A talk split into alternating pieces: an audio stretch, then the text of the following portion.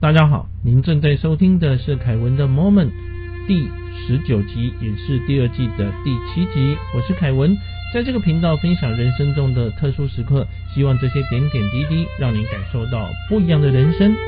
这集继续要分享的是一个瑜伽行者的自传，作者尤加南达是知名的瑜伽大师，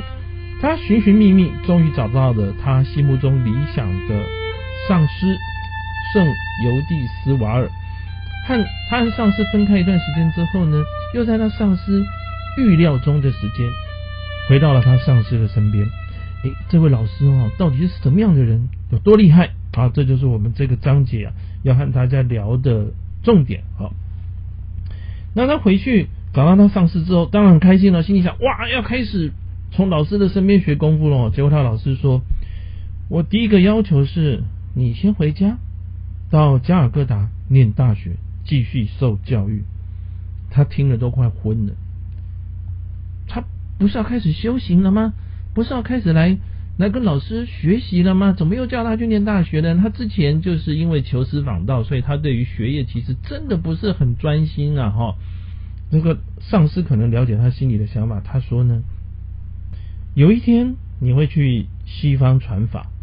如果一位有大学程度的印度新老师来教导他们古印度的智慧，他们会比较容易接受。这个老师说有一天他会到西方去。我跟我们这个各位听友提过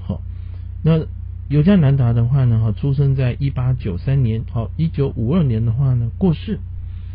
他在20几岁的时候真的漂洋过海到美国去了这很有意思。那更有意思的是什么？你要先有大学程度。我想我并不是在跟大家讲说，比如说你要念什么学校，或一定要念大学，不要念大学。我自己的亲身的经验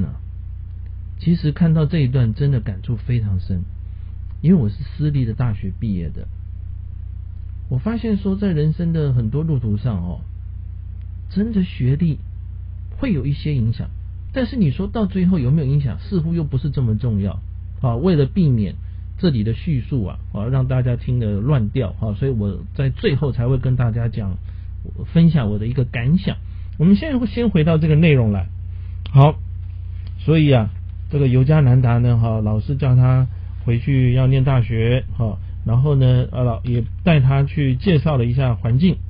让他在这个地方过夜，然后跟他提了一下他老师的故事那么他老师呢俗名叫做普利亚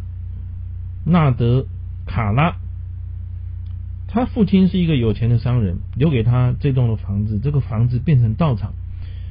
其实他没有受过什么正规的教育，因为他觉得学校的教育很慢又浅薄。早年的话他也没有出家，还结婚生女儿，然后来女儿的话呢到现在都结婚了那中年的时候呢他很幸运的遇到拿西里马哈塞，我们之前有提过，这是作者尤加南达爸爸的上师那圣尤蒂斯瓦尔他跟他讲3则小故事。他说有一次他的妈妈想要吓他就说了呢在家里一个黑暗的房间里面有发生鬼故事。没想到这个圣尤蒂斯瓦尔马上跑到那个房间去，结果他看到没有鬼，他有点失望。后来他妈妈就不说鬼故事给他听了。所以这个故事呢他说他了解了一件事情，看清楚恐惧，恐惧就不会让你烦恼。我记得以前小时候也是半夜里模模糊糊醒过来，感觉到旁边好像有一个阴影，哇就吓了一跳，因为小时候其实会比较怕黑撑到一直天亮的时候呢稍微的睁开眼睛，我发现那个阴影还是在原来的地方。我心想怎么好几个小时以后还在原来的地方睁开眼睛一看原来是我弟弟，当时我们两个住同一间了我弟弟睡觉前把他的衣服挂在床头，但是并没有把它挂得很整齐所以看起来有点像一个人形，其实就是一件衣服。所以当圣尤利斯瓦尔讲到这个故事的时候的话，就让我想到小时候的经历。第二个故事就是说呢，圣尤利斯瓦尔他以前很想要邻居养的一只狗，那只狗长得很丑，然后他不管，硬是要那只狗，全家都鸡犬不宁。但那别人的怎么办呢？然后他说哇，那我给你一只比较漂亮，他就偏不要，弄得大家很不开心。但是他后来想通了，他说执着是很盲目的，欲望的话会使人产生幻象。那只狗真的有这么可爱，真的这么让别的狗都比不上吗？好，这个是他当时的一个想法。第三个故事的话呢，是说年轻人的心很容易受到影响。他曾经听到母亲有一次在讲，替人家工作就变成那个人的奴隶了，这句话对他影响很深。所以他结婚之后还是拒绝去上班，然后就靠着家里的主产来维持生计。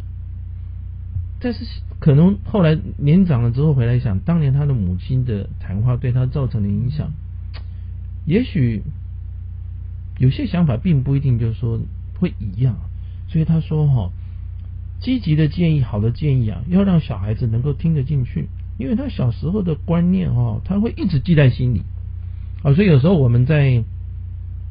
跟我们家里的小朋友沟通的时候你如果没有想一些比较好的方法，那他们特别是进入青春期的小孩他当然反抗性会比较强一点，那两边的话就争执不下，然后闹得家里很不愉快但是可能几年后，10年后，甚至10几年后，他想哎呀，当年何必要这样子呢？甚至有的时候呢那个不高兴的感觉的话会持续很久，其实又何必呢？这个就是圣尤利斯瓦尔他跟他讲的三个的小故事。那接着就开始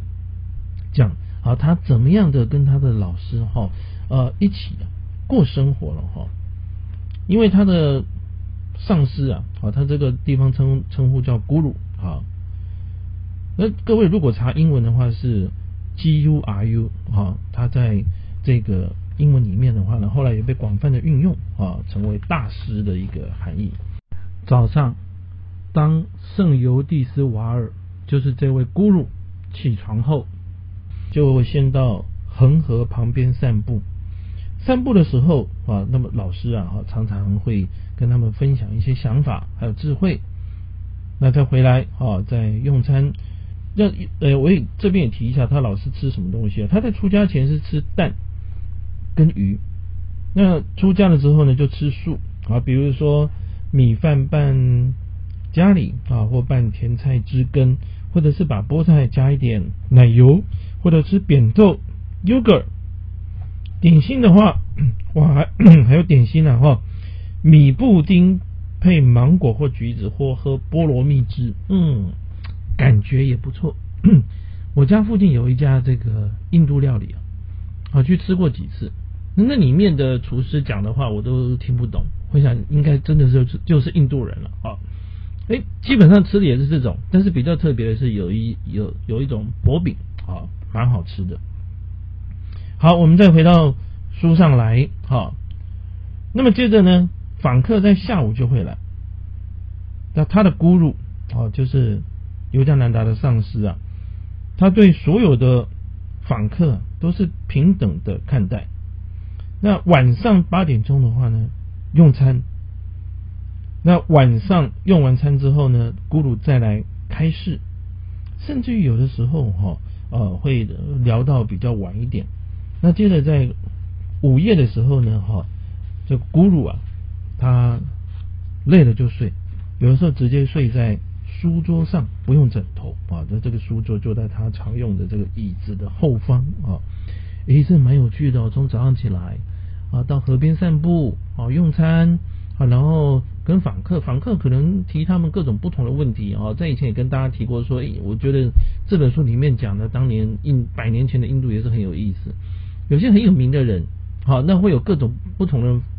来找你问问题甚至也有小孩子，但是他们有些真的也会接见然后也会跟他们回答一些问题做一些知识的交流。好，那在道场里面也发生了有趣的事情，跟蚊子有关，因为蚊子很多啊。然后大家呢，一般来讲，当年的人都很节俭，没有用蚊帐。但是尤加南达其实家境不错，但是他也不好意思用，结果他就养得又红又肿。结果他咕噜就跟他讲：“啊，你给自己买一顶蚊帐啦，也帮我买一顶哦，因为你如果买的话，蚊子可能就会一直咬我。”有一天晚上，好，那这个咕噜没有叫他挂蚊帐，蚊子就来了。但是因为咕噜没有说，所以他不好意思挂，结果就被咬了半天。他想说奇怪呢，这个咕噜都没讲话，他就故意咳嗽。但是呢，这上老师没反应，他就跑去看了以后啊，他发现他好像没有在呼吸，甚至心脏没有在跳，去摸摸鼻子，几分钟都没有气息出现，甚至于呢还冷冰冰的。他吓得快昏了，赶快要跑到门口去求救。突然之间，上师讲话，而且还笑。他说：“刚出道的实验者，我可怜的鼻子，干嘛不上床睡觉呢？整个世界会为你改变吗？要改变你自己，要自己心里没有意识啊，没有蚊子的感觉，没有蚊子的意识。”他突然想清楚了。他说他咕噜的话呢，用蚊帐他是为了尤加南达才用。其实他咕噜呢，他不怕蚊子，因为他可以用瑜伽的力量来阻止蚊子咬他，或逃到刀枪不入的内在。这一点哦，我就想不清楚了啊，所以我也不好意思加以评论啊。就是说呢，这瑜伽练到一种地步的话，基本上蚊子不会咬你。那么刚跟大家聊到说呢，一开始的时候，这个老师啊，叫尤加南达，你先去念一个大学哈，因为一般人，我必须承认，其实我自己也是这样子。我们常常会被一个人的一些社会的地位，或者是说他的事业、学业的成就所影响哈。我举例来讲，因为我自己是私立大学毕业的，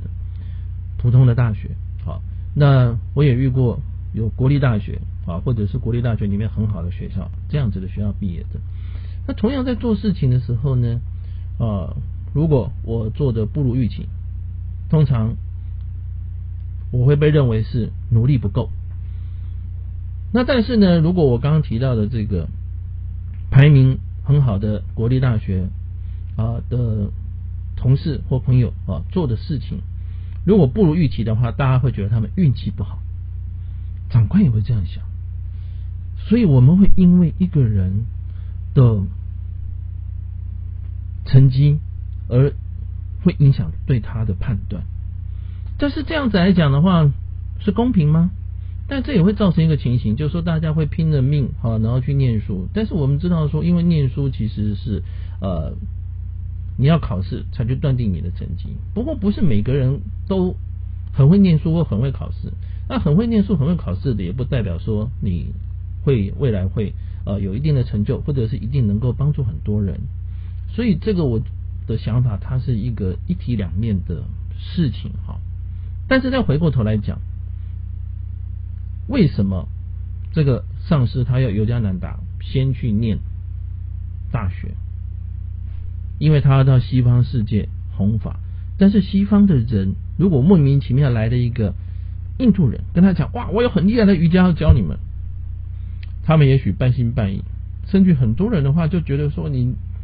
这个人可能脑袋有点问题吧，装神弄鬼的。但是如果你有一定的学历水准的话，他说，先听听看你讲什么，讲有没有道理。哎，这也没办法啊，这就是我们刚刚提的，就是绝大多数的人都会因为你的一些已经有的成就啦，或者是你的身份啦，然后去断定他要不要继续跟你交往或跟你听下去。但是我也要特别的强调，如果没有学历但是努力，也许会更有成就。怎么说呢？我自己亲身的见闻，由于我的工作是在投资界，所以我会接触到业界的人士，或接触到一般的民众，但是对投资有兴趣的人，在交往或谈话的过程里面，如果经过一段比较长的时间，有比较深的了解，大致上会知道说，比如说他的投资的判断正确的几率有多高，他讲的话可信程度大概会有多高，那么他的投资的资金，有的时候我们也会了解到可能会有大概有多大的一个程度。那么其中让我蛮佩服的朋友，而且我也知道他的资产真的在几年之内就有了蛮大幅度的增长的朋友，他的学历只有国中毕业。他怎么成功的呢？其实他一开始只是一个一般的投资者，他想要从市场上赚钱，结果买第一档股票就赔了。就他是心里想说那该怎么办，因为他懂得并不是很多，但是他有一个简单的想法，找很厉害的人去学就可以了。正好在一个偶然的机会里面，他听到美国有一个投资者叫巴菲特很厉害，那他就跑到书局去，结果正好看到一本书是巴菲特的老师叫葛拉罕写的。他心里想，巴菲特如果很厉害，那巴菲特的老师是不是更厉害呢？所以他就把这个书买回去了。买回去以后发现其中很多也看不懂，看不懂的他就把它画线画下来做笔记，问人家。结果呢，重复翻看的关系，这书被他看破了。看破了以后呢，他又买第二本。第二本的话又一样，画线做笔记，贴条，折页，到最后这本书又破损了，他又买了第三本。同一本书买第三本，买到第三本的时候呢，他就是看通了，融会贯通了。当然在这期间他也看了一些的其他的书籍或者是一些的讯息，但是并不是很多。他是一个蛮专注的人，后来他就用他的理解到市场上去投资，慢慢的胜率提高。那在几次股市的震荡里面，他的财富开始出现累积的现象。所以我认识他一开始的时候，他是一个普通的投资者，几年后他已经变成了券商公司的 VIP， 在几年后他已经是有一些规模不小的公司的重要股东了。但是有些人可能会觉得，也许他是运气好吧，或者是也许他不一定讲了实话。但是我要特别强调，每一年我和这位朋友我们会有几个时间交换意见，通常他跟我透露的想法、看法、方向正确的几率非常的高，这其实并不常见。我们在投资界的话呢，总是高高低低、起起伏伏，也没有人永远看得对。所以我对我这位朋友印象很深，当我知道他学历只有国中毕业的时候，我更是讶异。